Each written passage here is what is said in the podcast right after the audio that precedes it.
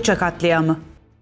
Rus güçleri Ukrayna'nın kuzeyindeki Kiev bölgesinde bulunan Buça şehrinden 30 Mart'ta geri çekildi. Ukrayna ordusu 31 Mart'ta Rus askerlerinin terk ettiği Buça'ya girdi. 2 Nisan'da Ukrayna tarafı Rusya'nın Buça'da katliam yaptığını iddia etti. This warrants him, he is a war. Amerikan Başkanı Joe Biden savaş suçu dedi. Rusya iddiaları reddetti ve sivilleri Ukrayna'nın öldürdüğünü öne sürdü. Oda TV Buça katliamı iddialarını karşılaştırdı.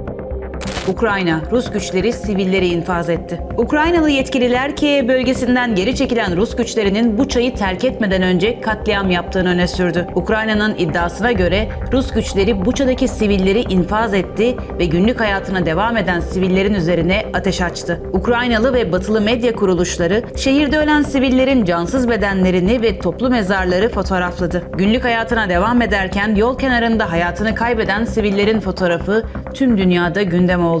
Volodymyr Zelenski, Rusya'nın kontrolündeki diğer şehirlerde durumun daha kötü olabileceğini öne sürdü.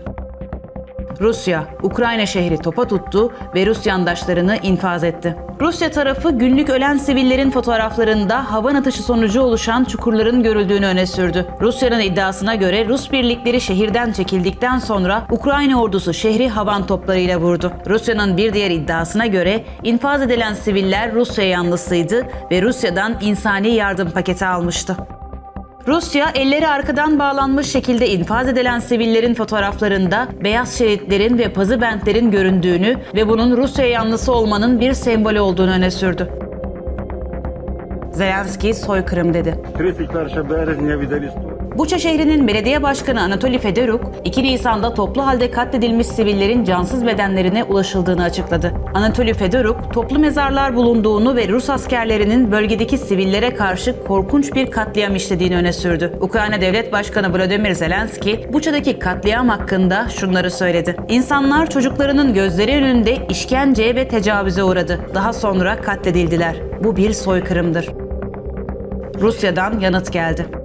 Rus muhabirler ve haber kanalları sosyal medya hesapları üzerinden Ukrayna'nın iddialarına yanıt verdi. Rus tarafı şu soruyu yöneltti. Neden Ukrayna ordusu şehre girdiğinde bu katliamın görüntüleri ortada yoktu? Buça'nın belediye başkanı Anatoly Fedoruk katliamı neden şehre girdikten iki gün sonra duyurdu? Rus tarafı Ukrayna güçlerinin şehre girdiği 31 Mart'ta çekilen görüntülerin yayınlandığını ve o görüntülerde katliama dair hiçbir şey olmadığını iddia etti.